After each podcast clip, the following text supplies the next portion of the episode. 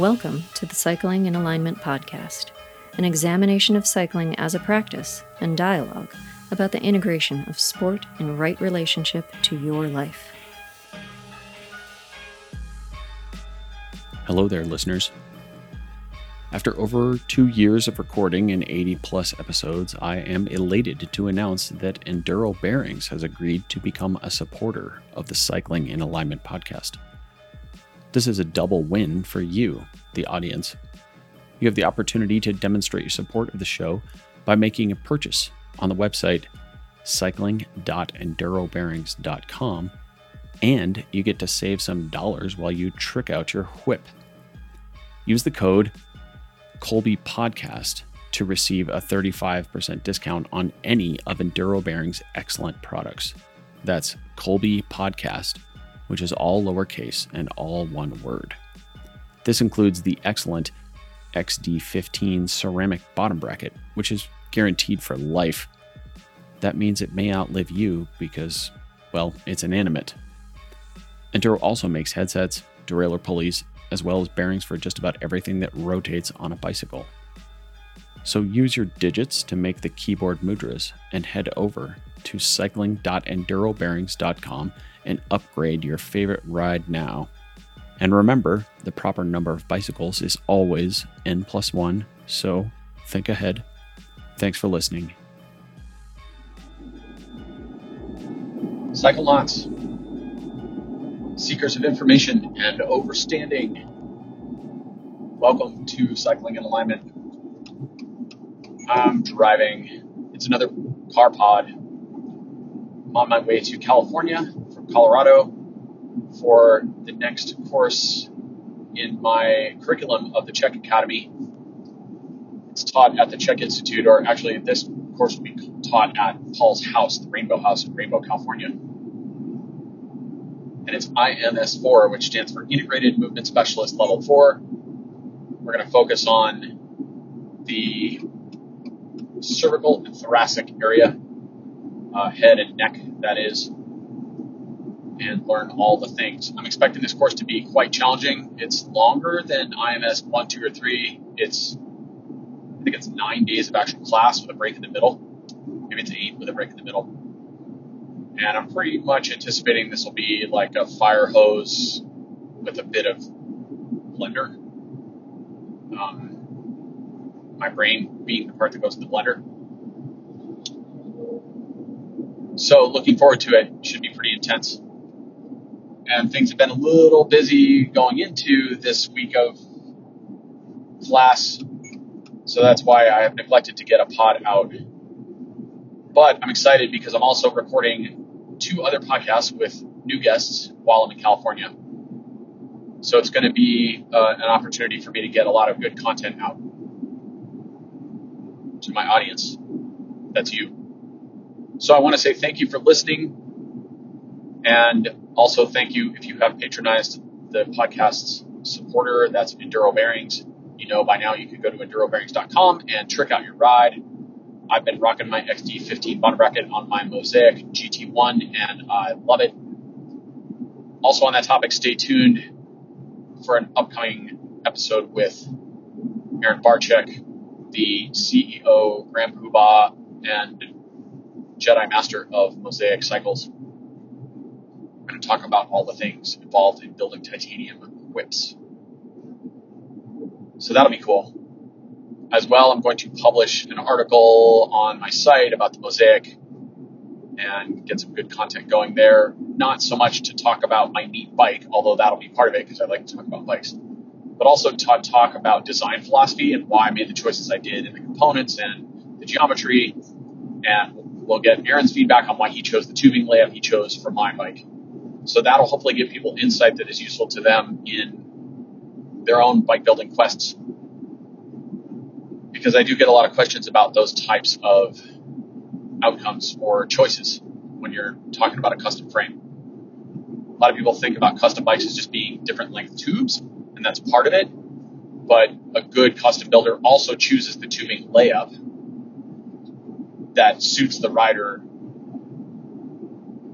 and their riding style best. So that's the diameter of the tubing, the gauge, the butting profile, those types of choices can be selected. And a good builder has a lot of choices to work from because then they can fine tune the ride more appropriately for the rider. Subject, of course, to supply chain problems. So that's coming up. Also, have a couple of other guests, as I mentioned, that I'm going to be interviewing in California. So, looking forward to those pods. Forecasting, pod forecasting. That's what I just did.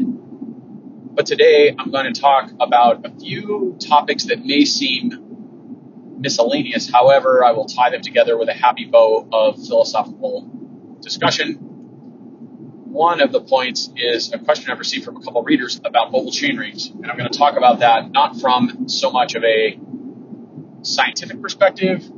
I'm not going to read a bunch of reviews on oval chain rings. What I'm going to do is share my own experience and the bits and pieces I've gathered from working with different riders over the years using oval chain rings. And I'm going to tie that together with a few bigger picture philosophical concepts that have been floating around in my mind movies that I want to share with the audience.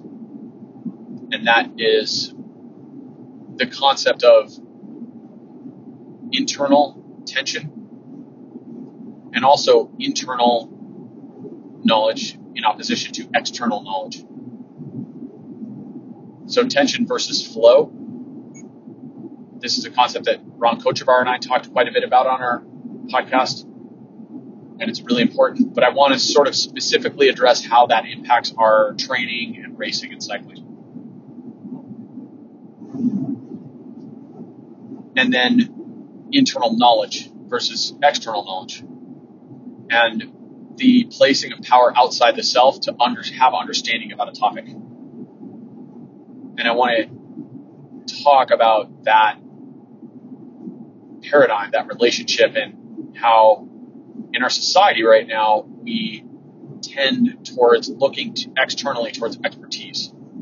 And in some cases, that is very valuable and absolutely necessary but probably in far more cases than people think, that is not the best path.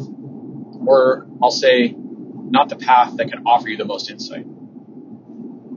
And ultimately, everything needs to be tested on the self, which comes back to the most important principle of athletics. Yes, this is a new tenet that I'm throwing out into the world of cycling and philosophy.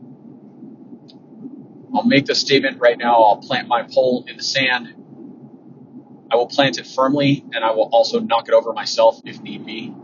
But for now, it's a very big pole and it's very firmly planted. And the tenet is the most important thing you can do as an athlete, the single most important thing you can do is to simply know yourself inside and out from all angles, from all sides, with as unbiased as possible of a viewpoint. And part of that process means hiring a coach because we cannot see under our own backside. Even the most flexible yogis in the world cannot see certain parts of their bodies. And that's a metaphor for the fact that we can't see our own shadow. We can't always see through our own bullshit. And we need someone else to call us out and challenge us this is a practice I've been performing on myself for many years, is doing my best to be honest with myself and see my own bullshit. Of course, it's a fool's errand. I can never fully see myself authentically and completely. So I have to consult the mirrors around me, otherwise known as the other people in relationship with me. That's how this works, people. That's how life works. In case you missed the memo on that.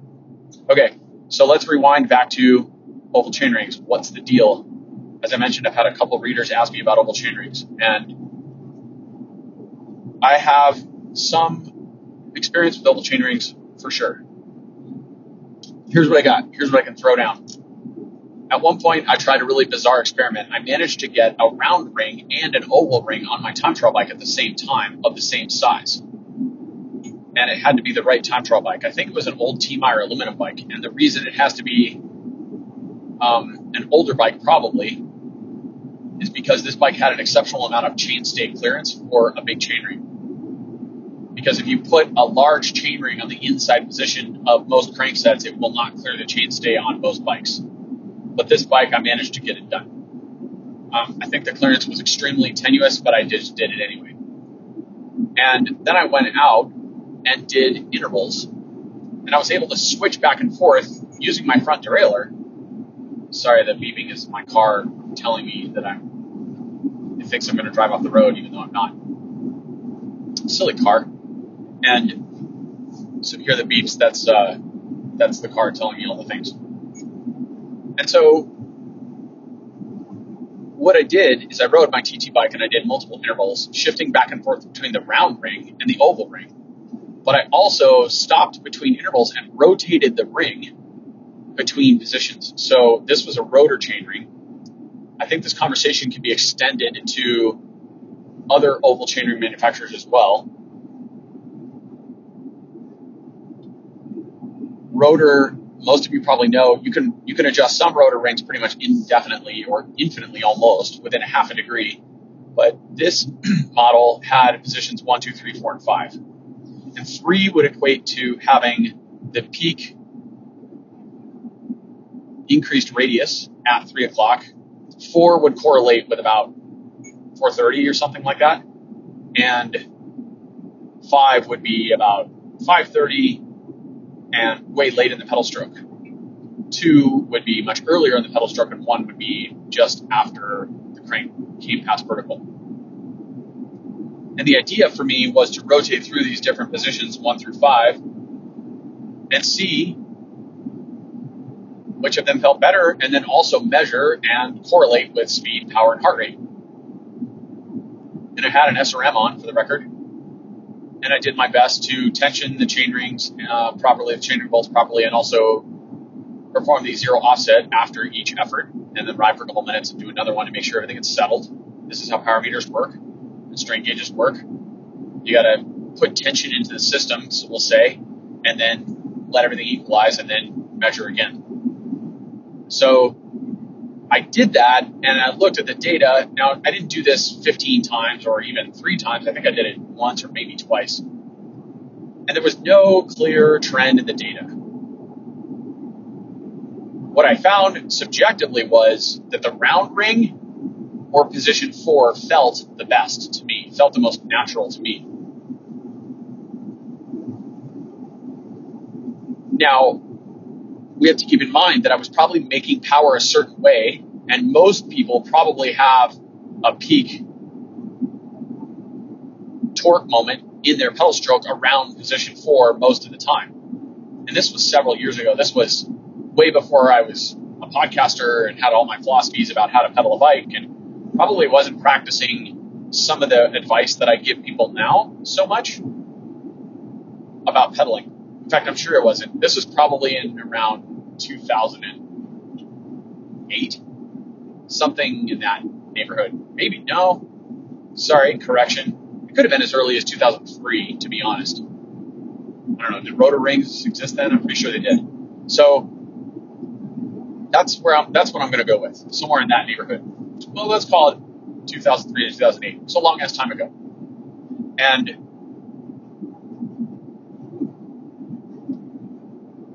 So the point being is when we pedal with a peak around four o'clock, that is, the peak torque hits around four o'clock in the pedal stroke, right? Remember, this is our clock face oriented on the right on the drive side of the stroke. For the record, then it would make sense that the four o'clock position probably felt best to me because that's when I was the peakiest. So I was taking advantage or working in harmony with the crankset.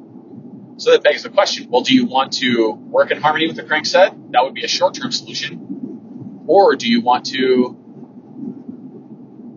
use the oval ring to train you to build torque capacity in a different aspect of your pedal stroke? Well, that's a pretty good question. I don't know that I know the answer to that. Although as a coach, I would want to explore that over time and see.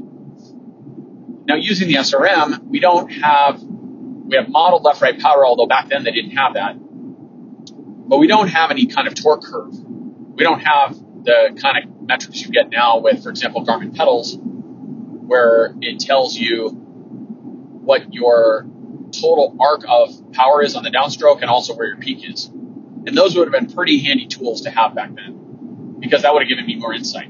Have I gone out and done this test since then? No. Um, have you? Well, maybe let me know. Send me an email.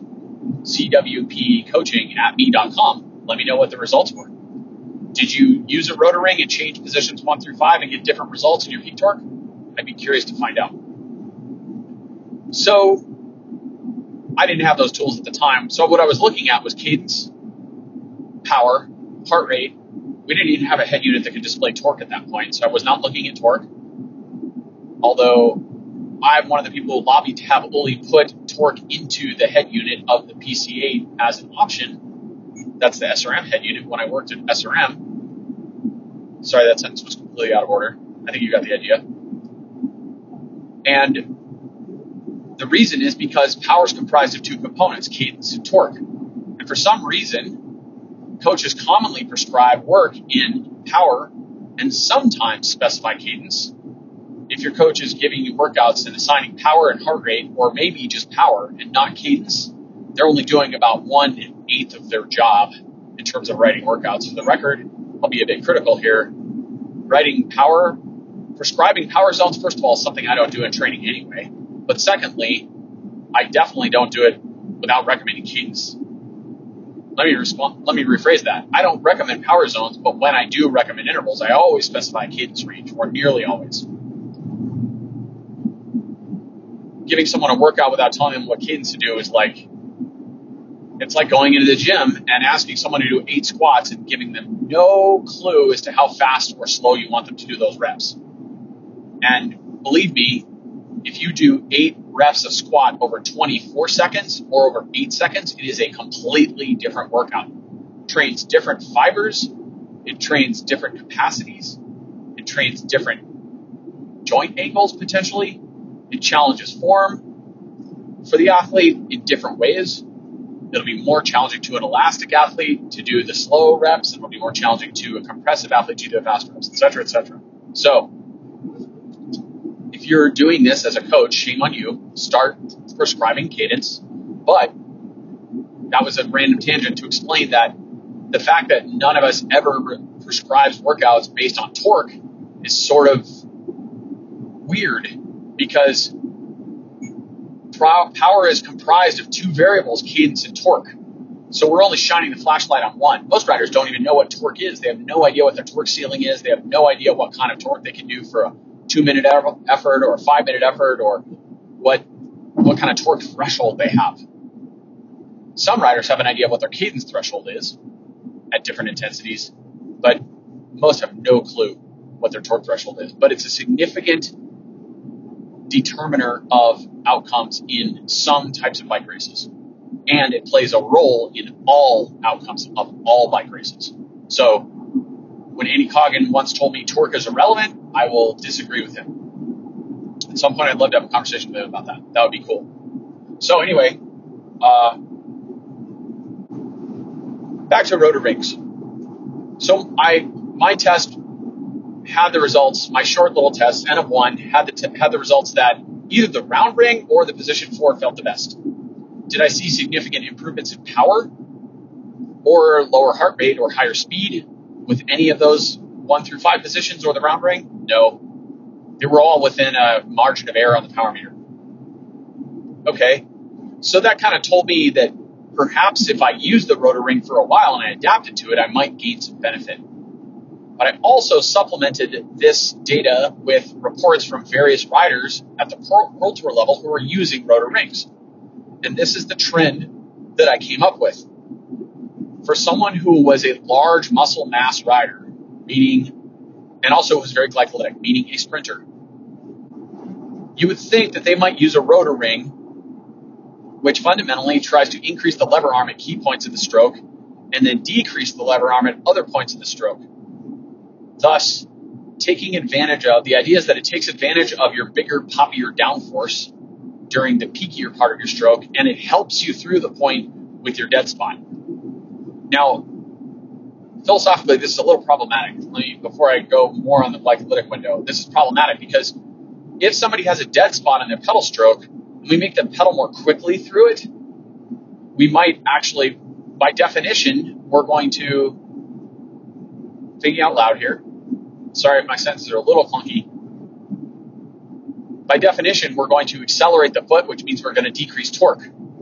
Now, if the person is a speed oriented athlete, meaning they gravitate towards solving problems of power by pedaling more quickly, then that might really help them, but they might also feel challenged during the peakier part of the stroke, right? On the flip side, if someone generates more force by pushing harder, they gravitate towards the torque end of the spectrum, then they might make their dead spots bigger. Now, why do we care? Well, depends on the context. So this is how I'm thinking about dead spots and pedal strokes, and this is a, a derivation of all the conversations I've had following my podcast about how to pedal a bike. Or this is a further development, I'll say. When a rider's on a flat road, if you live in Florida and you do a ton of group rides, you probably don't give a shit how peaky your pedal stroke is. Why? Because inertia and momentum both camouflage a crappy pedal stroke. When I say crappy, I mean choppy. I mean a pedal stroke with large dead spots.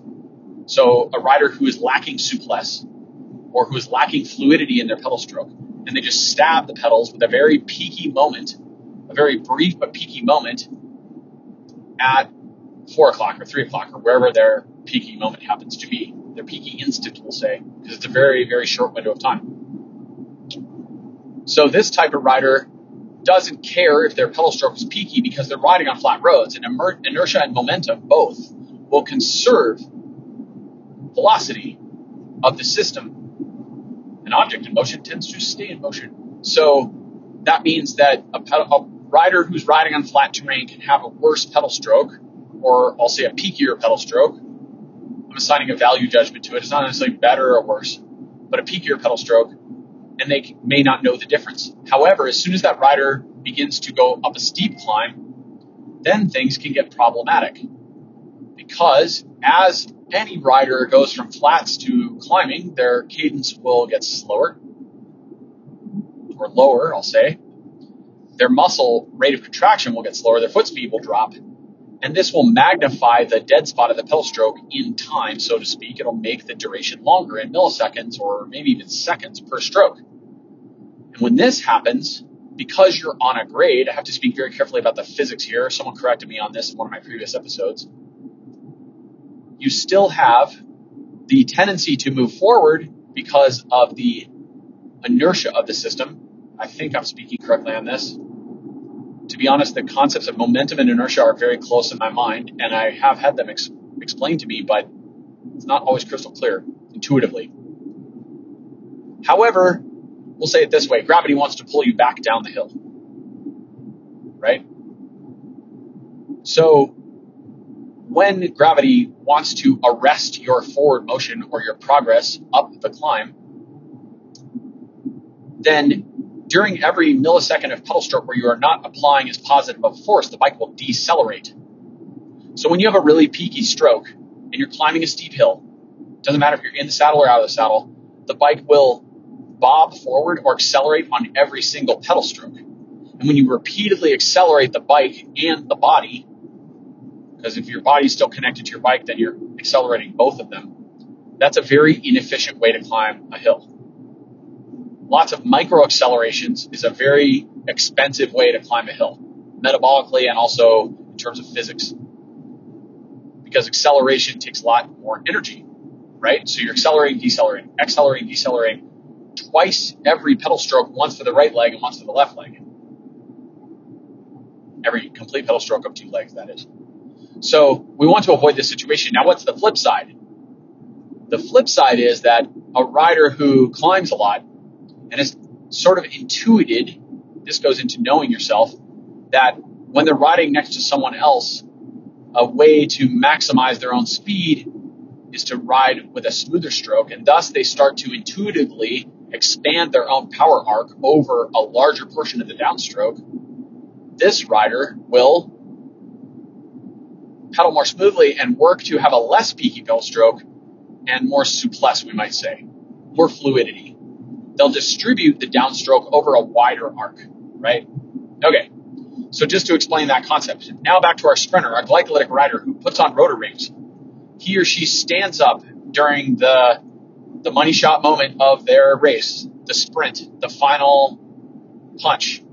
And what I heard from some of the world tour level sprinters that I worked with is that rotor rings were actually a disadvantage because frequently the way these sprints played out is you kicked two or possibly three times. But the rotor ring magnified their kick, their explosive ability, their peakiness in the stroke during the first acceleration.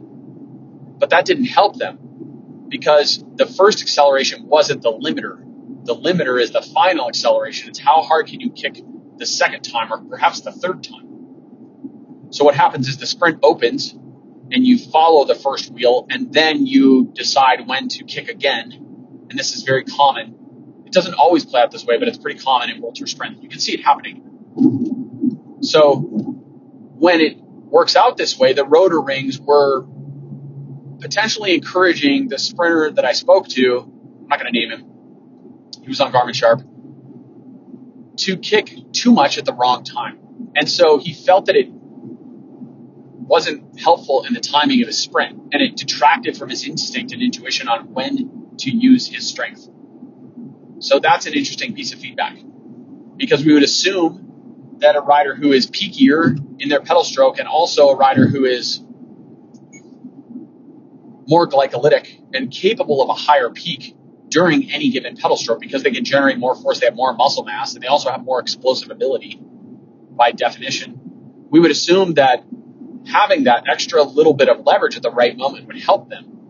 But we have to think about how sprints play out. There's a peakier, earlier acceleratory component to most sprints, and then there's a high end, which is more about keeping the glycolytic power at a very high level for a long time without falling off the table, say, or the plateau.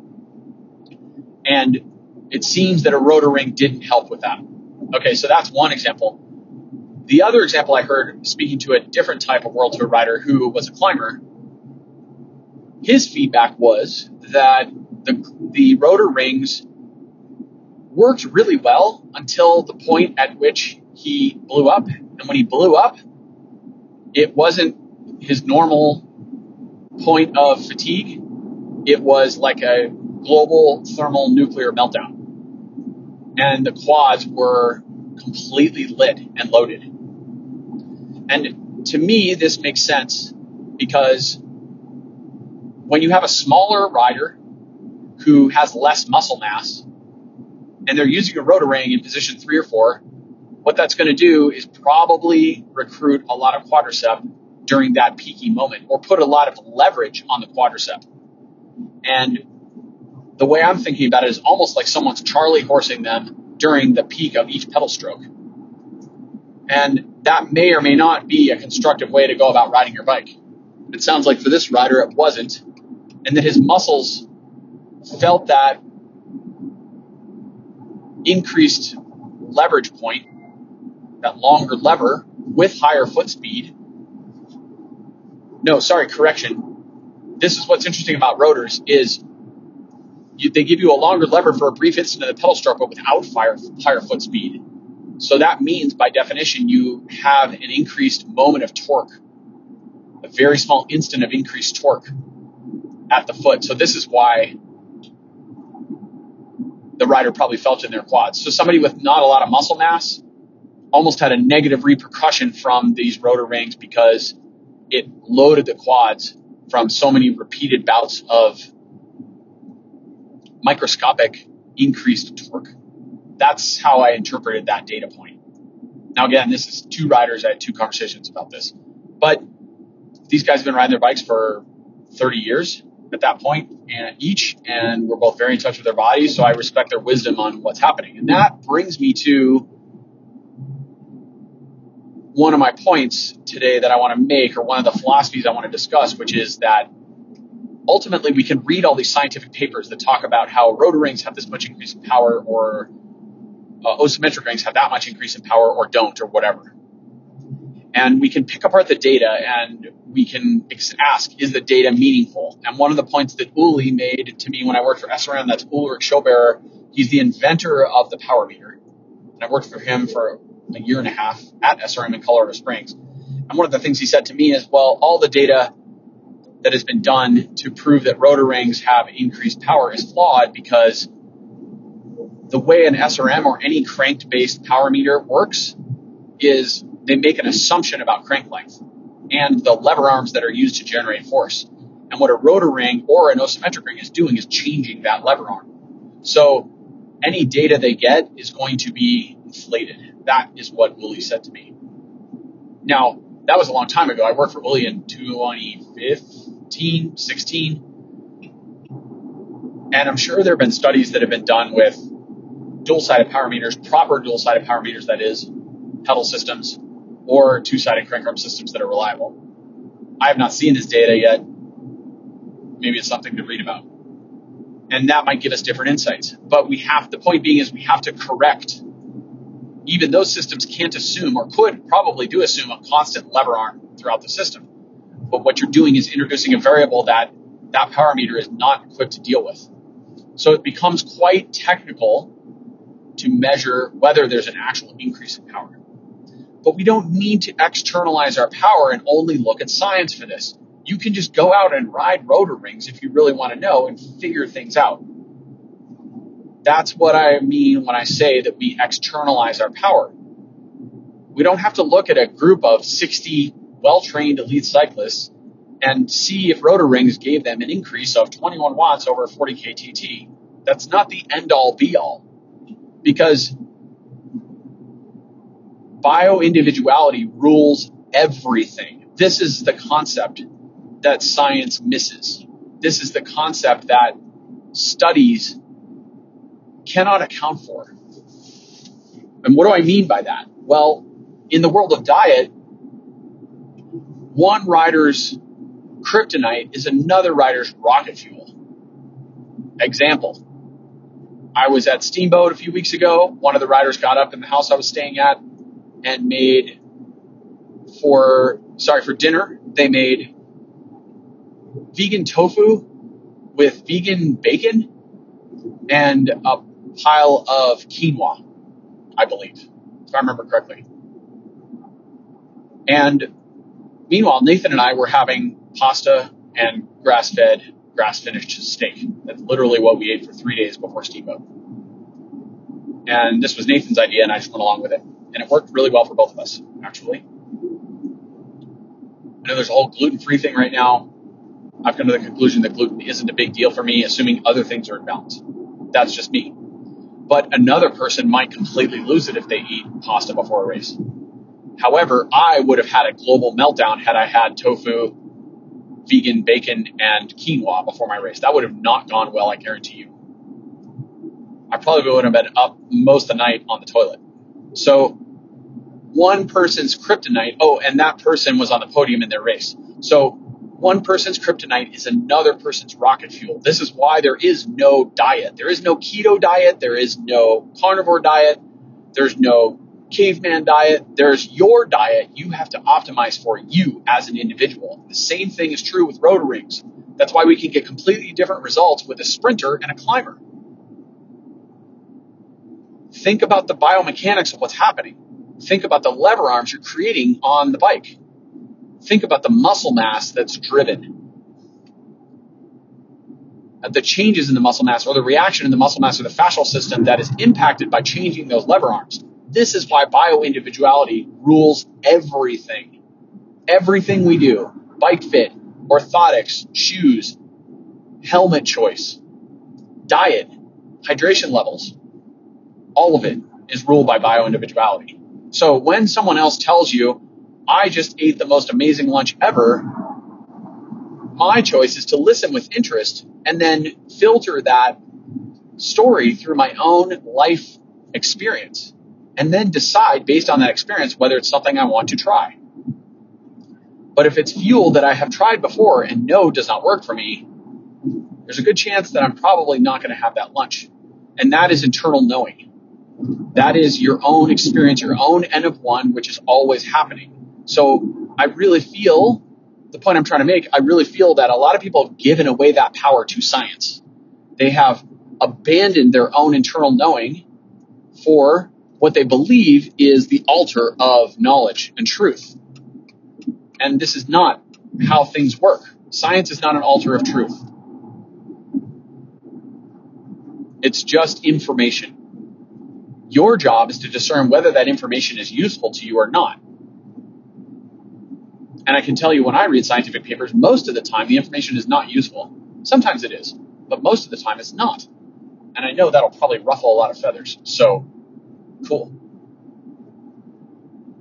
I'm not saying science is bad. I'm not saying it's worthless. I'm not saying we shouldn't do it. I'm not saying the concept of study is not worthwhile. What I'm saying is, most of the time when I read a scientific paper, the information is not useful to me, other than to tell me what I already knew. I mean, that's useful, right? Sometimes we have to confirm what we already figured out. So what I'm saying is, if you want to really know about your rotor rings, put them on your bike and try different things and listen to your body. How do your legs feel? Try different efforts. Are you a glycolytic rider or a more VO2 based rider? Right? And this goes back to my tenet of athleticism. The number one thing that you have to do as an athlete, I command you to do it. It is your responsibility is to know yourself. And you should have an acute understanding and awareness of where you are on the glycolytic or VO2 spectrum. This is 101 for cycling. It's so important. And if you don't know what I'm talking about, then your homework has been laid out. Go forth and make the studies. Start by watching Sebastian Weber's videos on INSCYD on YouTube. That's a great education starting point if you don't know what I'm talking about. Because this is prime, primary to all cycling. It is so important, right? And, oh, I'm in Vegas right now. I'm going past Trump Tower. Interesting. So, we have to know ourselves as athletes. This is how we improve. This is how we figure out what our rate limiting factors are. And also it's part of the journey of athletics. That's one of the things athletics does that's most important is teach you about yourself. And remember, sport is training for life. I'm going to say that again because many people have this backwards. Sport is training for life. It's playtime unless you're literally making a fortune or putting your kids through college, sport is only training for life. That's it. So, one other aspect I'll share on rotor rings of my own experience that might be helpful is fast forward a few years later past my time trial experiment, and I used rotor rings on my single speed cyclocross bike. Yes, you heard that correctly.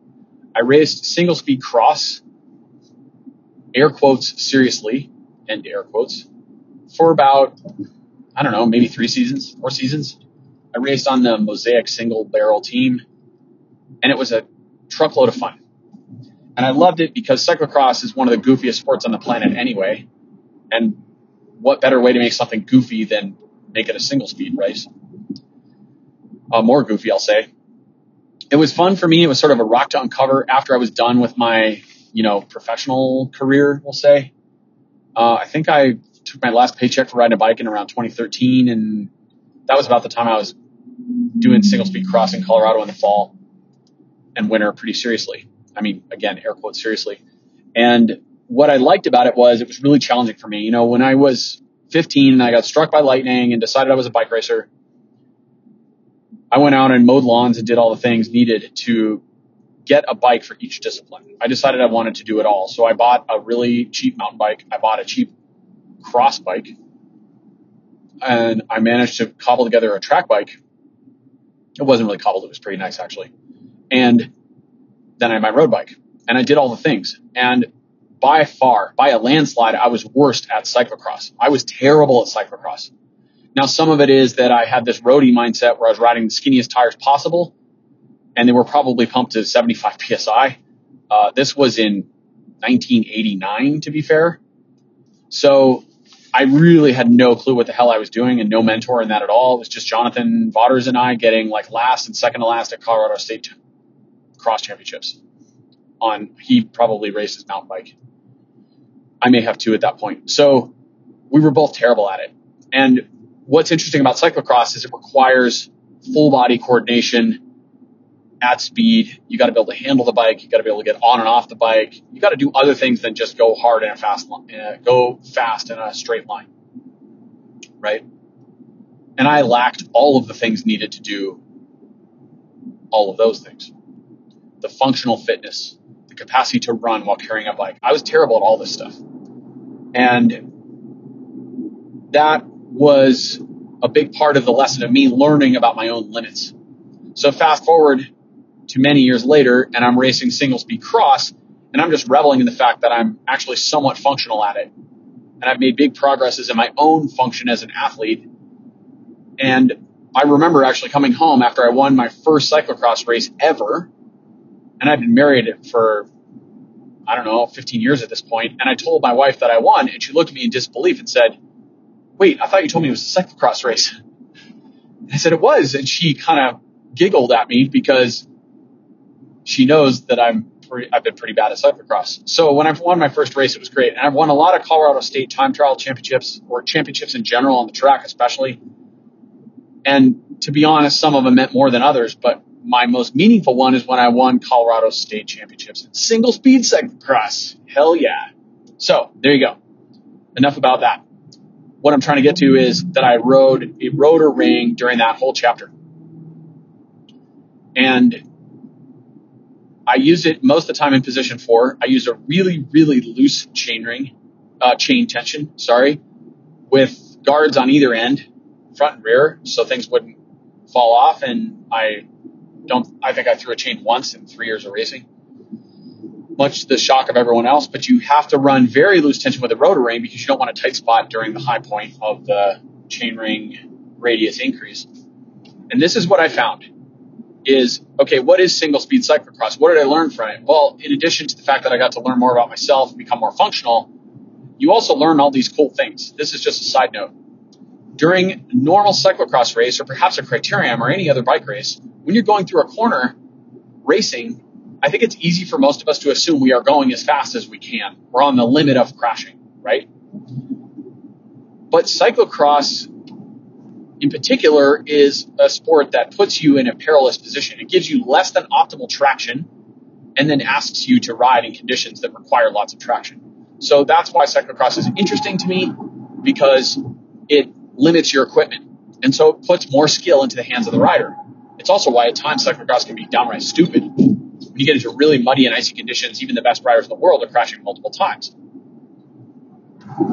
Some people find this amusing, others just find it tedious. Okay, whatever side of the fence you're on there. The point is, is that it develops your skills as a rider. It teaches you how to handle a bike really well in certain conditions. And so I began to explore these limits. And one of the things I figured out is that during all those years I was racing a geared bike in cyclocross, I actually wasn't cornering as fast as I thought, as I wasn't cornering as fast as I thought I was at my maximum. And the reason I figured that out is because when you're in a single speed race, the objective is basically to ride the biggest gear you can get away with. And what that means is when you brake or slow down for a corner, you have a massive penalty because you've got to accelerate that gear coming out of the corner. And you learn this really quickly. So you start thinking about covering the speed, covering the course, conserving as much momentum as possible. Momentum, inertia, anyway. We'll, we'll go with momentum. And sorry, physics people. Uh, sorry, dad. My dad was an astrogeophysicist. So you think about it from a different equation, uh, side of the equation, and you learn to preserve speed through corners in different ways. You take different lines and you start to let the bike float under you. And you're thinking about your center of gravity, which is right behind your belly button, basically.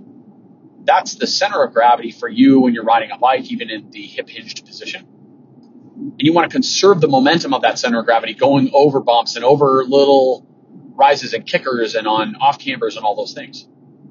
And that's a different way to think about it than it is just go as hard as you can on every straight piece of track and then brake and go around a corner as fast as possible. They're, they're different lenses through which to view the race. And that's why I like single speed because it taught me that. It also taught me that I could go just as fast on one gear as I could on a geared bike. I have a truckload of data showing my average speed from different races on the same day. Frequently, I would race my geared bike in the open race and then race the single speed. And my lap times were very, very similar on most courses in Colorado. Now, that's a caveat because if the course had a hill that required you to ride up it, where a single speed was at a big disadvantage, like a, a, steep hill that you could ride on a geared bike, but you couldn't on a single speed, then your lap times would obviously be influenced negatively for the single speed race. But when I did it this season and compared all this data, none of those courses panned out that way. It was all just you, we ran in the same places regardless of the bike. So the lap times were pretty much identical. The average powers were pretty much identical. I had power meter on both bikes. The heart rates were identical. The only difference was the cadence was about 20 RPM lower on the single speed day. So that was quite interesting to me. But when I used this bike here's what happened. I became adept at riding out of the saddle more because I was standing up on this big gear. Every time I came out of a U-turn or a sharp corner or a narrow corner or an off camber, I had to accelerate. And I figured out pretty quickly that doing that out of the saddle was a more functional way for me to make power. And so that required a lot of efforts that were standing up out of the saddle in a big gear with a lot of torque and a low cadence. And during those moments, I think the rotor ring helped me. And this is just based off me switching back and forth between the single speed bike with the rotor ring and the geared bike, which had round rings. Now, I don't have the adequate data to support this. There's no, I didn't have Garmin off road pedals or whatever back then to compare power arcs or anything like that. But I'll say this I believe a round uh, sorry, an oval chainring in the correct position can help a rider during moments of extremely high torque, low cadence, and maximal efforts. However, that effort might need to be intermittent, meaning in a cyclocross race, the power application is very stochastic. It's only a few brief seconds here and there, right? It's not a climb of a half an hour with continued pressure if I rode that same ring on that climb, I might have experienced the same thing as the climber did, which is an explosion of my quads because of those increased moments of torque. I don't know. I never put the rotor on my road bike and rode it for a long period of time up steep climbs. Um, actually, that's not totally true. I, I did do a, a spell where I had an inner rotor ring and an outer round ring on my road bike, but I'll say that the difference between uh, in the size of a 39 or whatever it was, the the ovalness of the rotor wasn't significant enough for me to really notice that much of a difference. So I don't think it kind of mattered. I think you have to have more differential between the round in order to really figure out what the hell's going on. So I'll generalize that statement too because I have conversations with a lot of my clients about crank arm length. Everybody wants to know if they should go longer, go shorter. The old school line of thought is, of course, that longer crank equals more leverage equals more power. This is, in my opinion, a second grade way to look at what is a PhD level problem. At some point, I will interview some folks who have done a lot of research on crank arm length and get their thoughts on it on the pod down the road, hopefully. That's the plan. But in the short term, I'll say that here's my rule on crank arm length when people ask me, since we're talking about lever arms. The vast majority of people who are struggling at all with bike fit, especially if you have chronic knee problems or chronic lower back problems or problems with hip stability and saddle sores, the chances that you are going to benefit from going to a shorter crank are overwhelming the only people who are justified in pushing the envelope on crank length, in my opinion, are World Tour level climbers who are trying to win the Vuelta. And the reason I say that is most years the Vuelta finishes with about six stages that are mountaintop finishes that are on ridiculously steep hills. And in that moment, when you are completely out of gears, going as hard as possible, and in a low cadence, high torque situation, at that moment, the longer crank arm will only help you. However, you have to drag that crank arm length around during all the flat stages and all the training rides and all the motor pace sessions and all the other things you have to do with high foot speed before that point. And sometimes that collective body of work with a, remember, we're increasing the lever arm, you're increasing the foot speed at the same torque. So for every two and a half mils you increase the crank arm, you are increasing the functional demand on the athlete by eightfold probably. Because you have to make the same torque with a higher foot speed or an even higher foot speed with less torque, a lot faster foot speed with less torque in order to maintain the same power. And that is a big functional ask. Most athletes can't do that. So this is why even a few millimeters of crank arm length can make a big difference in an athlete's outcome. So when you're a world tour climber, meaning you're getting paid to ride your bike and you're trying to win the Vuelta or help someone win the Vuelta or win a stage of the Vuelta, then we can talk about you riding a little bit longer cranks than someone who has the same anthropometric proportions that you do. Right? But otherwise, almost everyone else should be on the conservative side of crank length, in my opinion. Less shearing force on the patella, less acute angle of the femur and torso at the top of the stroke. There are lots of reasons to do it. And remember, if you're thinking, well, I don't want to give up that leverage, there are three ways we change the lever arm while we're cycling. The lever, the leverage being basically what's driving the rear cassette. There are three ways. The first is to change your crank arm length, and this has the implication or the ramification of also influencing foot speed and foot path or pedal circumference. The second way to change that lever arm is to shift your front derailleur, and the third is to shift your rear derailleur. Those do not influence foot speed or pedal circumference, but they do change the leverage point. So what happens is we put people on a shorter crank arm. I recommend at least five mils change if you're going to change it. We raise the saddle one to one in most cases. We also raise the bars one to one in most cases. And then we instruct people to maintain the same normal native cadence ranges that they typically would. And most of the time people do that and they have success. If people don't raise the saddle, then they usually feel like they're riding a tricycle and they reject the short cranks. Sometimes we need to bump the saddle back a little bit. It already goes back because you're raising it on a bias, but sometimes we need to bump back a little bit more depending on the athlete to gain that feeling of leverage at three or four o'clock because that's where you're going to feel the shorter crank and then things are resolved, they feel that what they're missing is that peakiness at the top of the stroke, that magic little moment of high torque that you get. And that moment is really important. A pedal stroke should not be perfectly smooth. It should have some peakiness to it. We are humans. We're not motors.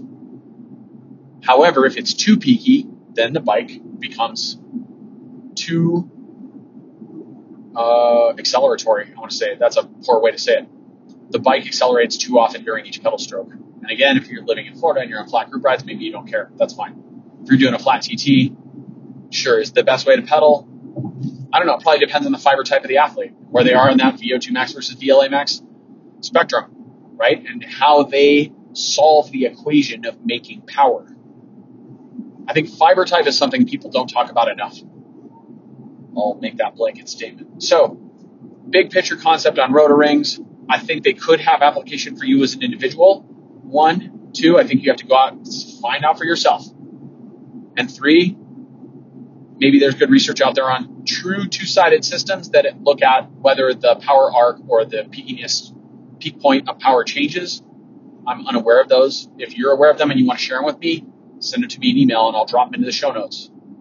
CWPcoaching at me.com. Kind of giving up on Instagram on their DM. I'm a little frustrated with it because I probably am too damn old to work it right. But it seems like I go in there and there's a message that's a month old that I never saw, and I don't know what the hell's going on. So sorry for those of you who have reached out to me. Hopefully, I've gotten back to everyone on Instagram. It's not my intention to ask people to communicate with me and then not get back to them. That's annoying. Uh, but that may have happened, so I apologize if that happened to you. I try to get back to everyone. Uh, timeliness, however, is not always possible. There's only one me. I've yet to transmogrify myself. If anyone has a transmogrifier they want to loan me, otherwise known as a cardboard box with a hole in it that says Transmogrifier on the side. I will make copies of myself so that I can do more things. Uh, so let me know if you got one of those and you want to rent it out or just loan it to me. That that's a great way to support the pod. I covered rotor rings, and I covered internalization of knowledge versus externalization of knowledge or power. And I tied those to the rings. And now I want to talk about another general philosophical concept in cycling, which is tension, internal tension or friction. What do I mean by this? This came to me the other day while I was riding because I was having this ride with a client where I was just really in a very nice flow state. And the mindset I was in, the effort I was undertaking was one of pressure on the pedals, but without need to press on the pedals. It was simply a moment of joy of riding fast. Effort level felt low, but speed was moderately high. Uh, I was on a gravel bike on a single track trail, and so I was sort of punching it over the climbs, but not in any sense of a need to get to the top of the climb faster. It was more from a perspective of negotiating the terrain in a way that felt natural. It just felt like my directive was to ride A to B quickly and efficiently. And I was being, to use Ron's words, pulled towards the finish of that segment, of that stretch of trail. I don't mean segment in a Strava way. I mean segment in a, in a way of segment of a ride, chunk of a ride. And this was a really nice moment. And it's a moment that I try to find in most of my rides where I'm simply riding for the joy of riding. There's no attachment to outcome or pace or no to do list, no external parameters or convictions about the outcome of the ride or the moments of the ride. I'm not there to do anything other than cycle and be present in that moment. And I don't think many cyclists view very many moments of cycling that way you know, especially when we're in the world of power meters and training programs. There's always some freaking onus, some minutes you got to spend in this zone or target power for that climb or whatever. And one point I'll make on that is that, you know, power meters have really allowed a lot of insight into athletes and into their own physiology, into their capabilities. And of course, whenever you put a yardstick on something, then you can apply the principle that which is measured improves. So that's pretty cool. However, I will also say that the concept of power meters is so obtuse sometimes that it takes away from the joy of cycling and it also obfuscates what cycling is about. And what do I mean by that? Well, okay, how do most people write training programs, myself included as a coach? is I'll give people efforts of a given duration. Cycling is very duration oriented, and some of that is just the nomenclature and convention of the sport. Well, we give you a 3 by 12 or a 3 by 20 or a 4 by 8 or a 5 by 8 or a 5 by 5 whatever. Or three sets of Tabatas, right? Three sets of Tabatas with preload. These are all workouts that are in our library, our Team EF coaching library. And there's nothing good or bad about this. But why, why is this so obfuscated from real cycling. Well, what is cycling? Cycling is you get on this Victorian contraption, to use the words of Greg Choate, and you pedal from A to B. And what is a bike race? It's the first person to get from A to B, to get from the start line to the finish line. Now, what's different about that from a duration based effort is when you're going from A to B, whether that A to B is five kilometers or 240 kilometers, the faster you go, the sooner the finish line comes to you. So this is positive reinforcement. You're working towards a goal. Also, you're being pulled towards a goal, right? I could argue that there's a magnetic attraction to a finish line. And when you cross that finish line, you have a sense of accomplishment. You completed the distance. This is part of what's magic about cycling, is that it gives you the ability to do this. When you do an interval of 20 minutes, no matter how hard you go, it still takes 20 minutes. It's duration based. So there's a bit of negative reinforcement because you're just watching the seconds tick by.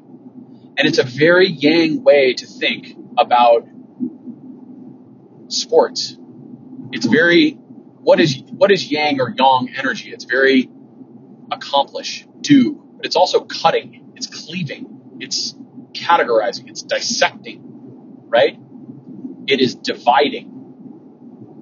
So when we look at sport through the yang lens, or we put on our yang glasses, eyewear, tint, we'll say, when we're wearing our, our eyewear with our yang tint, everything is to be cleaved and accomplished. And only when those to do lists have been checked off do we feel good about ourselves. Right? Now, there's yang in a bike race, of course. And that also is accomplishing, but it's from a slightly different angle, I would argue, because we're not only doing it for the sake of accumulating time in a zone. We're not doing it to look back and see if we optimized anything. The judge of whether someone optimized a bike race is the placing they got. Right? If you cross the line first, you optimize things better than everyone else. You probably still made a dozen mistakes in most bike races, but you still managed to win. This is how this works. But in a workout, we artificially optimize things because we give ourselves this perfect to-do list of 3 by 20 and as long as every second of those 60 minutes of work is between 282 and 304 watts then the workout was a success and we did everything possible within our power that day to be the best possible cyclist.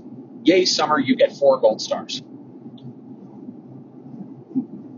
And i think this is uh, bullshit if i'm honest because if you think that the coach is smart enough to know exactly what will make you a perfect rider, then you have inflated your coach to an unrealistic standard. And if you don't think that you know what your own training should be about, then you are externalizing your power. But you're also working, I would argue, in a, you're operating in a field of friction because you're working towards a goal that is very external. Am I saying never do intervals or never do three by 20s? No. They have a purpose and they can make you better as a rider. What I'm inviting you to do is think about your relationship to your power meter and the bike and the types of efforts you do and how they influence your psychology. And occasionally, you might try using some training that is we'll say Fartlek based, which is German for speed play. And it's a type of training that's a little more playful. So an example of Fartlek running would be you sprint from one telephone pole to the next, and then you recover from the finished telephone pole to the next one, and then you start again and sprint again. So what's the point? You're using landmark based starting and finishing points for your efforts, which again are more A to B. You're covering distance. You're not concerned with the pace between these poles so much in so much as you're just feeling how fast you can go for 10 of those telephone pole efforts. This is equivalent to simply getting to the bottom of a roller and saying, I'm going to go really fast up this roller, 9 out of 10. When I get to the top, I'll recover. Then I'll do the same thing on the next roller, and the same thing on the next roller. And I'll pick a route with eight rollers, and that's my workout. And I've ridden these hills enough, and I know my body well enough to know that this is a good amount of work that will challenge me, but not push me off the cliff and make me nuclear tired. As I tell my athletes all the time, tired is good, nuclear wasteland is bad we very, very, very rarely, if ever, want to go to a DEFCON 5 level fatigue That's reserved for only the highest level athletes in only the most controlled environments, which is not most athletes 99% of the time. And by controlled environment, I mean we can overreach on purpose and then we can intentionally we can intentionally overreach on purpose and then we have this space to allow for a full and adequate recovery to reap the benefits of that overreaching. What I see happening in amateur athletics all the time is people wanting to overreach, but not giving themselves proper room to recover afterwards. This is like going to do a plant medicine ceremony and not giving yourself time for integration afterwards. Just go to work on Monday after blasting off to see the moon all weekend. Doesn't make any sense. You can't just do all the things all the time. The more things you do, the more time you have to allow to undo. Basic concept. In Paul's world, that would be called Dr. Quiet.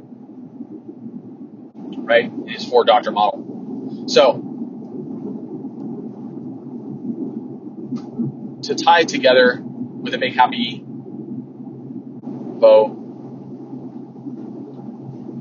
When we have an internal sense of ease, it's possible to have rise with flow state.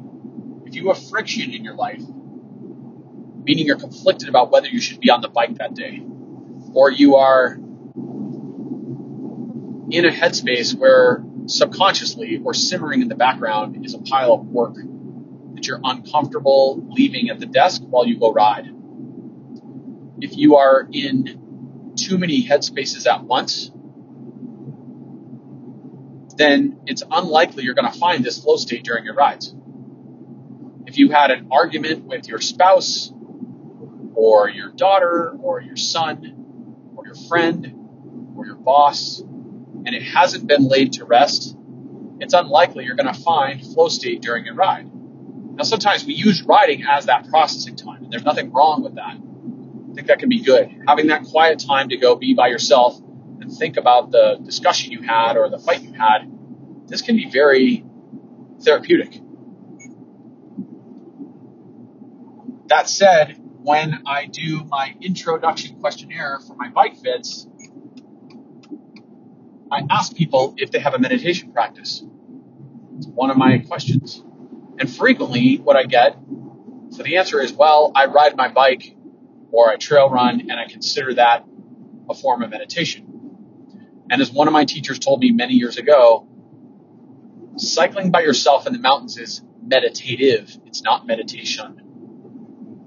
If you're a person who goes all the time and does all the time and yongs all the time. You're always dividing and cutting and cleaving and making into doing. That's output. We have to make time to recombobulate and bring in input. And especially for those of you in the endurance athletic community, which I would assume every one of my audience is, if you're in yang mode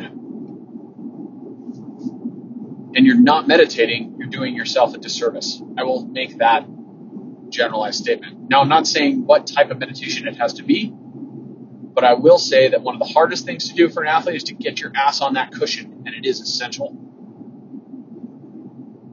We have to bring stillness to our lives to offset the motion. This is part of how you resolve friction. And this is part of giving yourself the presence of mind to actually focus on the task at hand which makes your task doing more effective. This is the paradox of meditation. When you put it down and walk away and teach the mind to be still, or at least the body to be still, I'll make that clear. Not all meditation is about stillness of mind. And a lot of people give up meditation because they beat themselves up because they don't have a still mind. The mind is minding. It's what it does. It flows. It's like a, it's like an ocean being driven by a current at all times. It's like a flowing river. You can't ask a river to stop flowing. This is how a mind works. So don't beat yourself up without getting into a podcast about meditation techniques. But what I'm saying is, in order to reduce friction in your life, we are obligated to find stillness in life. This is how you resolve friction. And when you reduce friction, then you're capable of more present doing and more present focus. And ultimately, more flow and more joy. I think I'm passing some sort of Tesla gigafactory or something. Without getting into a conversation about sustainability and what that means, I'll just say that the amount of light that's being reflected by that those poles that is not natural. There will be ramifications. Unintended consequences of technology. It's a thing, people. Thing. Don't be convinced that all these new gizmos are our savior, because I don't believe they are. Anyway, that's all I'm going to say on that for now. That's a little controversy to stick a pin into. Thanks for listening. I'm going to seal this one up. I hope you found this useful. If you did, wonderful. I'm going to ask something of you as my audience. Back when I first started this podcast, if any of you have actually listened that far back, I have no idea if my audience is the same or not. I don't think I have a way to tell that. I did make the claim that I'm not trying to gain an audience. I'm not here to become famous, and that is still true. However, it does help me when you share the podcast with other people. So this is what I'll ask. I really am uncomfortable in this moment because I don't like asking things of other people. My job is to help other people. However, you can help me help other people by sharing this podcast. So if you think what I'm doing is of value, I will now humbly ask you to give me some sort of happy star rating on the platform of your choice and or send it to someone who you think will benefit. If I, during my ramblings today, you thought of someone, one of your riding friends or your spouse or your uncle or your child who might benefit from my prognostications or soliloquies. It wasn't really a prognostication.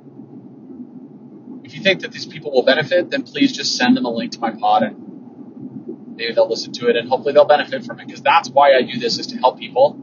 And I do get consistent messages from people that I have helped them and that's why I keep doing it. Not because I'm making millions of dollars. It's not because I like to hear myself talk it's because I've learned things and I want to pass on those things to other people.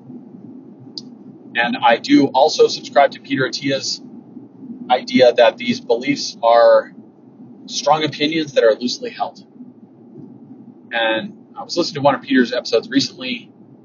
Some of his stuff is not for me, but a lot of his content is great. And I mean, a lot of it's just too medical. I'm not a doctor. But I really enjoy a lot of his episodes. And one of the concepts he talks about is why he won't write a book or didn't want to write a book. He did, but he didn't want to write a book. And that's because his learning, his horizoning is always evolving. He's always learning new things. Yeah, this glowing sun tower thing that's pointing at all these solar panels or whatever's going on here, this is not natural. None of this looks like an earthly, natural thing. This is so man made. Um, that's stating the obvious. It's a somewhat trite thing to say, but what I'm saying is it's not natural in a way that instinctually tells me something, there will be a bad consequence from it. Harnessing this much energy in one place doesn't seem right. I'll just say that. That said, I know nothing about what I'm looking at. I'm just telling you what my instinct is, my response. So, Peter's idea is that we have strong opinions that are loosely held, and this is because he recognizes that as he learns more, the opinions that he held so strongly in the past may be revised or remodeled because he's always learning. And the most important component of this is that his ego is not attached to all the shit that he knows. This is just another way for Peter to say that he's not trapped in the Dunning Kruger curve. And this is also something I do not take lightly. I too seek to not be trapped by the Dunning Kruger curve. If you don't know what that is, please look it up but it affects everyone. It's a condition of being a human being and being in society and being in relationship with other people and learning all the things we're learning. And if we have our shit together, we are constantly aware of where we are in this curve and we're self conscious of not making what is the second error of man, which is the error of knowledge. Look at all the shit I know and all the shit you don't. This is a fundamental error of mankind. Oh, welcome to the California Inspection Facility. Let's see if I'm going to be inspected. We're going to keep recording through this just for funsies. I think they're just going to wave me through unless they see the marijuana plants I've got in the back of that Subaru here. Just kidding. I, I don't actually smoke weed. There's no one here. Literally not even a person in the booth. Apparently I can bring anything I want to California. Dead bodies, car full of tribbles, all kinds of things. Anyway, I'll let you go. Sorry, I'm just rambling now, but I just want to say in closing that I do subscribe to Peter's belief that my beliefs are, my opinions are simply opinions and my ego is not attached to whether I'm right or wrong. If I'm wrong, I'm wrong. I'll say it. What I'm doing is giving you everything I have to offer from what I've learned at this point, which is a massive amount of stuff. I know a shit ton of stuff. And at the same time, I humbly recognize that I know almost nothing. There are people out there who know so much more about the topics that I'm talking about. There are experts in these fields that would annihilate me in four sentences if we were to have some sort of intellectual joust. Not that I'm competing with them, that's not the right way to think about it, but you see what I'm saying. I I know so much, and yet at the same time, I humbly recognize how little I know, and this is why I will be a student for the rest of my life. So when I make these recordings, and if I do write a book, it is with that same mentality in mind, which is I will give you the best information I have, but with the giant star caveat asterisk that all of it might get retracted and revised later. Sorry about that. Doing the best I can that's what's up, people. Thanks for listening. I really hope you enjoy this podcast. Please share it with someone if you found it beneficial. If you feel so inclined, go give me some stars and a rating. If you think my pod's a piece of junk, well, maybe keep that secret. You probably aren't here at this point anyway. Uh, but send me an email if you think it's a piece of junk and tell me why. If you think I'm wrong, tell me why. I want to hear it. If you think I'm full of shit, let's have a conversation. Let's have a discourse. I think that it should be healthy for people to have disagreements and it should be okay for people to disagree with each other. That's one thing that we're tenuously on the cliff. We're on a tenuous cliff with permitting disagreement right now. Thanks, everyone. Talk to you next week for the next episode. Ciao, ciao. Ride consciously, ride fast. Epilogue I want to share a few brief thoughts about the inception of Cycling in Alignment. The purpose of this podcast is for me to get three and a half decades of hard fought lessons out of my skull. Some of them through my own research and reading, some of them I've been taught through mentors and colleagues, other riders, other racers. A lot of it, a massive amount of it, was simply trial and error through my own stubborn methods. And that has amassed a certain amount of experience and knowledge, understanding.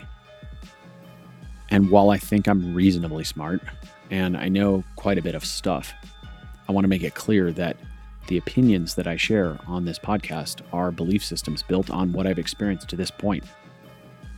And that some of those opinions are pretty strong, but they are also loosely held. That is to say, that if I learn more about a topic and have a greater level of clarity or understanding, then my old belief systems will be abandoned and I will now operate under that newfound knowledge. So I'm not here to tell people all the things that I know. I'm here to explain what I've learned to this point. And there's a big difference. Also, that is the intent when I discuss things on the pod with guests, is to learn from them and have a discourse. Because if we can't have a discourse as adults, then we've lost one of the basic tenets of modern society. Even if we disagree, we ought to be able to, in most cases, shake hands and walk away. Because after all, this is sport we're talking about, and while sport is training for life, it's nothing to get too upset over. The purpose of the podcast is to help me help other people, and specifically to help them actualize their highest potential by illuminating a path that enables alignment with their truth, their intent, and their coherence. That's really the end goal. So I'm grateful for your listening. My intent is also not, to be clear, to gain an audience or become popular or gain social status in any way. I don't care about that stuff.